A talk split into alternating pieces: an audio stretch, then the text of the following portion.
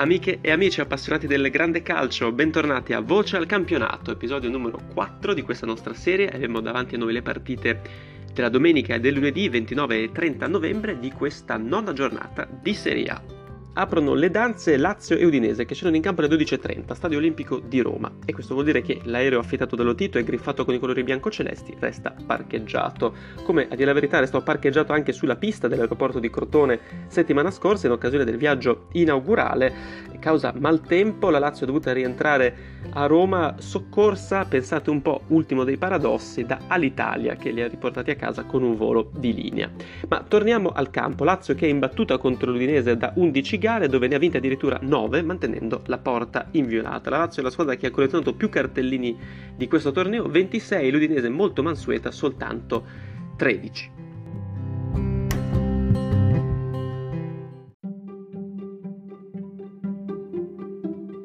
alle ore 15 doppia partita Milan-Fiorentina e Bologna-Crotone.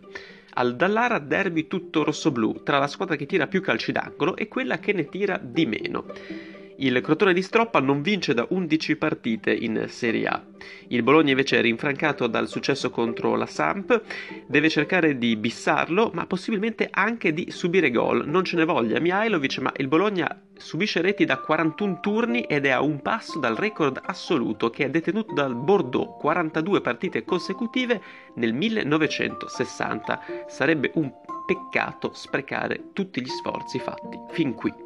In contemporanea al Meazza Milan e Fiorentina. Cesare Prandelli deve cercare di far dimenticare l'esordio flop contro il Benevento.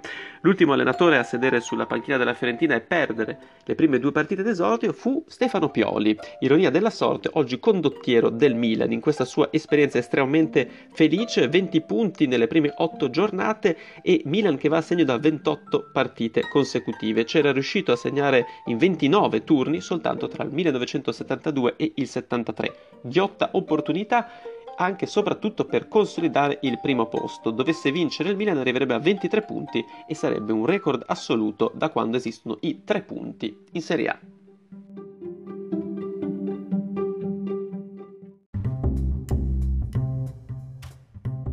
alle 18 alla Sardegna Arena si affrontano Cagliari e Spezia. La squadra di Di Francesco vanta una tradizione molto favorevole contro le squadre liguri, 4 vittorie nelle ultime 4 partite e può contare sulla straordinaria verve realizzativa del duo là davanti, Joao Pedro e Simeone. Il 73% dei gol realizzati dal Cagliari nell'anno solare 2020 porta la loro firma. Ma l'avversario è dei più ostici, lo Spezia è la regina delle squadre corsare in trasferta 7 punti in 4 partite. Lo Spezia fa di necessità virtù, infatti il suo stadio di casa, il Picco, è chiuso per ristrutturazione e dovrebbe riaprire i battenti a dicembre. Ma chi era questo Alberto Picco, cui lo stadio è dedicato? Beh, si tratta del calciatore, primo capitano e primo marcatore della storia dello Spezia. Realizzò la rete nella partita d'esordio contro la Virtus Juventusque Livorno, gennaio 1912. All'epoca lo Spezia vestiva in tenuta azzurra. Sarà soltanto poi, successivamente, alla fine della Prima Guerra Mondiale, che cambiò i colori sociali nel bianco e nel nero, in onore di una grande squadra dell'epoca, non la Juve, ma la Provercelli.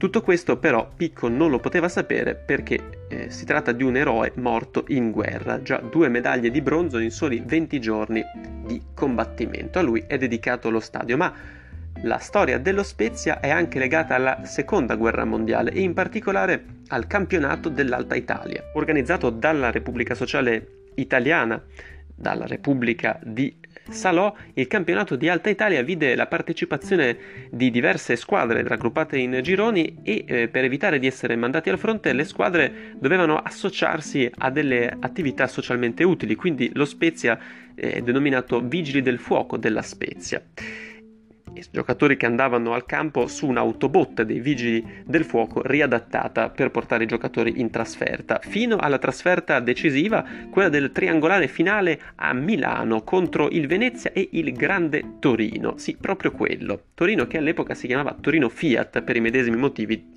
e le contingenze belliche. Ebbene, lo Spezia vinse 2-1 contro il Torino di Piola e si laureò campione d'Italia. Proprio per questo lo Spezia porta sulla divisa lo scudetto, lo scudetto cosiddetto dei Vigili del Fuoco, quello del 1944.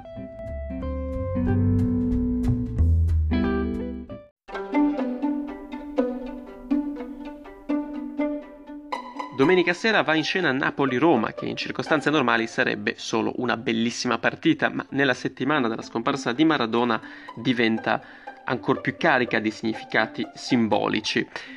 Bruno Conti per la Roma e Dries Mertens per il Napoli si sono recati nei quartieri spagnoli a rendere omaggio e l'intero stadio sarà presto intitolato probabilmente proprio al Pibe de Oro. Destino curioso quello dello stadio del Napoli. Nacque negli anni 50 come stadio del sole, divinità pagana, per trasformarsi poi nel San Paolo, perché sorge a fuorigrotta dove si, la, si narra attraccò San Paolo di Tarso e infine un santo sloggiato dal dio del calcio. Resta da chiedersi cosa ne penserà in tutto questo San Gennaro che a Napoli ha un posto particolare ma evidentemente non è riuscito a entrare nello stadio. Mancano due partite per chiudere il turno della nona giornata di Serie A che si completa soltanto lunedì sera, prima Torino-Sampdoria e poi Genoa-Parma. La Samp va a Torino dopo tre partite nelle quali ha racimolato soltanto un punto. Memore della vittoria in casa Granata del scorso campionato, ma deve ricordarsi che non batte il Torino due volte consecutive in trasferta dalla stagione 59-60. I tifosi blucerchiati facciano gli scongiuri e soprattutto si devono augurare che il tecnico Ranieri non individui, non faccia menzione di specifici calciatori nella conferenza stampa prepartita prima della scorsa gara persa contro il Bologna, aveva detto Regini farà una grande partita. Il, lo sfortunato terzino blu cerchiato prima ha riequilibrato il match con un goffo autogol e poi ha perso il giocatore Orsolini che ha marcato il gol della vittoria del 2 a 1. Fabio Quagliarella, uno dei migliori attaccanti in circolazione, non tutti ricordano, ma ha esordito in Serie A con la maglia proprio del Torino addirittura 20 anni fa, poi 55 partite e 18 gol con la maglia granata. Chiusura con Genoa-Parma. Genoa che è ancorato a 5 punti in classifica nelle prime 8 partite, ma stiano tranquilli i tifosi del Grifone, sia nel 2017-18 sia nel 19-20 aveva lo stesso numero di punti dopo altrettante partite e alla fine del campionato è arrivata la salvezza. Il Parma deve aggrapparsi al suo totem Andreas Cornelius che contro il Genoa ha realizzato nella passata stagione due triplette. Come lui soltanto Amrin proprio contro il Genoa nel 57-58 e Marco Borriello lui con la maglia del Genoa e contro l'Udinese nella stagione 2007 2008. Se Cornelius vuole entrare nell'Olimpo del calcio dovrà realizzare un'ulteriore tripletta contro il Genoa. Sono solamente tre i calciatori di tutti i tempi in Serie A che sono riusciti a mettere a segno tre gol per tre volte contro la stessa squadra. Vecchina, Nordald e Amrin. Ma stiamo ovviamente parlando di un calcio in bianco e nero, erano gli anni 50 del Novecento ed è tempo di rinverdire il record. La palla passa quindi a Cornelius.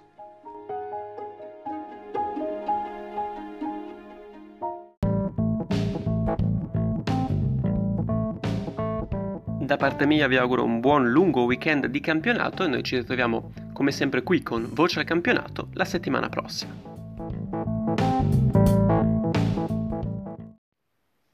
Amiche e amici appassionati del grande calcio, bentornati a Voce al Campionato, episodio numero 5 di questa nostra serie. Abbiamo davanti la decima giornata di Serie A, che vi preannuncio ricca di sfide, cariche di storia e di contenuti. Prima di immergerci in tutto ciò, prendiamo come un po' di rincorsa, facciamo un passo indietro e vediamo quelle che sono le lezioni che ci lascia in dote lo scorso turno. Innanzitutto il gruppo di squadre di testa si assottiglia da 8 squadre in 6 punti a 6 squadre in 6 punti. Escono dal gruppo Atalanta e Lazio sconfitte da Verona e Udinese.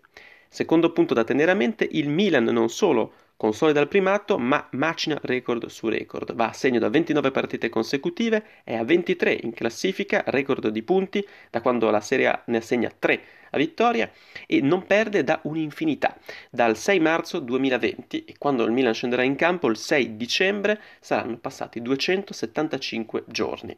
Dietro i rossoneri il vuoto, dal quale emerge l'Inter, l'Inter che con una prova tutta pragmatismo regola il Sassuolo a domicilio 3-0. In fondo alla classifica, insieme al Crotone, languono Torino e Genoa. fine di classifica quindi nobile, con la Fiorentina appena sopra la linea di galleggiamento. Due curiosità, il Genoa fu l'ultima squadra in campionato a battere il Milan e la Fiorentina è l'unica ad aver esonerato un allenatore quest'anno. La passata stagione furono tre e ci azzardiamo a dire che non si tratta di un maggior rapporto di fiducia tra i presidenti e le guide tecniche, ma in tempo di crisi è meglio avere soltanto un allenatore a libro paga. Sono tre gli anticipi di questo sabato 5 dicembre e la giornata si inaugura con Spezia Lazio, una partita senza storia. E non ci riferiamo a dei presunti squilibri in campo, ma al fatto che le due formazioni non si sono mai incontrate prima su un terreno di calcio. L'unico precedente risale al maggio 1941, erano i quarti di finale di Coppa Italia, si impose la Lazio 5-2 per essere poi eliminata dal Venezia in semifinale. Se vogliamo azzardare un pronostico, possiamo dire che la Lazio ha vinto 16 delle ultime 18 gare di Serie A contro squadre neopromosse, come lo Spezia. Spezia che fin qui tuttavia ha fatto molto bene, 10 punti ottenuti ma solo 2 in incontri casalinghi. Si fa per dire perché lo Spezia, come sapete, gioca a Cesena. Lo Spezia potrebbe diventare la trentesima formazione differente contro cui va a segno Ciro Immobile da quando gioca in Serie A, cioè dal marzo 2009 nel club degli over 30 molto esclusivo vi sono solo due protagonisti, Rodrigo Palacio che tiene lo scalpo di 31 squadre e il re dei bomber, Fabio Quagliarella, che ha trafitto ben 32 squadre.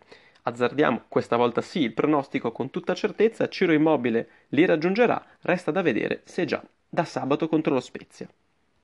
E da un inedito per la Serie A a quello che è il derby più longevo del campionato, quello tra Juventus e Torino, che va in scena dal 1907 e quello di sabato sarà il 150 incontro.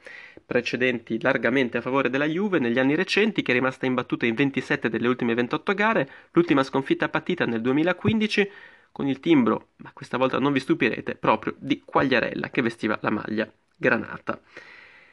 La vittoria però più roboante è quella del Torino, 8-0, ma bisogna rimontare fino al 1912. Se ci accontentiamo invece degli anni più recenti, il Torino ha vinto in casa della Juve per l'ultima volta nel 1995. E statistica da psicanalisi, negli ultimi sei derby giocati in casa bianconera, il Torino subisce almeno un gol dopo il minuto 80. Quindi massima attenzione fino al triplice fischio. Sfida tra bomber Cristiano Ronaldo a quota 29 nel 2020 e per la nona volta in carriera potrebbe arrivare a 30 reti in un singolo anno solare. L'ultimo giocatore ad esserci riuscito con maglia bianconera fu Omar Sivori ed era il 1961. Sponda granata Andrea Belotti è a caccia del suo centesimo gol dal suo arrivo sotto la mole nel 2015.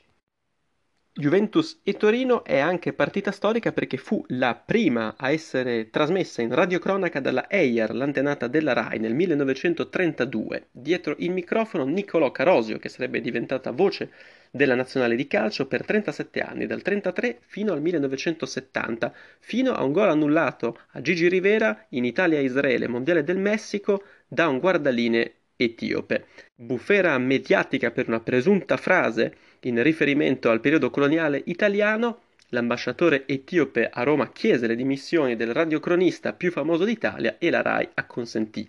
Ricorso in giustizia che finì in Cassazione diede ragione a Carosio, ma ormai erano passati 11 anni, era il 1981. Gentili telespettatori, buonasera. Qui Roma, Stadio Olimpico, teatro di un nuovo eccezionale avvenimento nella storia del campionato italiano a girone unico. Abbiamo infatti per la prima volta uno spareggio per la conquista dello scudetto e si fronteggiano in tale circostanza Bologna e Internazionale che hanno entrambi chiuso il campionato con 54 punti ciascuno in classifica. Domenica calda, caldissima, quel 7 giugno 1964, allo Stadio Olimpico di Roma si fronteggiavano l'Inter e il Bologna, in quello che ad oggi è l'unico esempio di spareggio scudetto della storia della Serie A. L'Inter di Herrera, fresca del titolo di campione d'Europa dopo aver battuto il Real Madrid, e il Bologna di Bulgarelli, con qualcuno che guardava dall'alto, Renato Dallara, presidente per 30 anni del club felsineo, scomparso nella settimana che precedeva l'incontro e che spinse i suoi giocatori verso la conquista dello storico settimo titolo, gol di Fogli e Nielsen, capocannoniere danese in quel torneo, 2-0 e vittoria del Bologna. Campionato peraltro incredibile con tanto di scandalo doping e provette truccate. Bologna prima penalizzato per uso di anfetamine e poi appunto si era scoperto che le provette erano state manomesse. Punto di penalizzazione riconsegnato al Bologna che quindi aggancia l'Inter e va verso questo spareggio. Meno famoso sicuramente, ma quello stesso 7 giugno si giocò anche lo spareggio per non retrocedere. Sampdoria e Modena 2-0 per i Liguri. Il Bologna di oggi è sicuramente più timido di quel Bologna campione d'Italia. Infatti è una delle due squadre a non aver ancora ottenuto punti contro squadre nella metà alta della classifica e accompagnata in questa triste statistica dalla Fiorentina.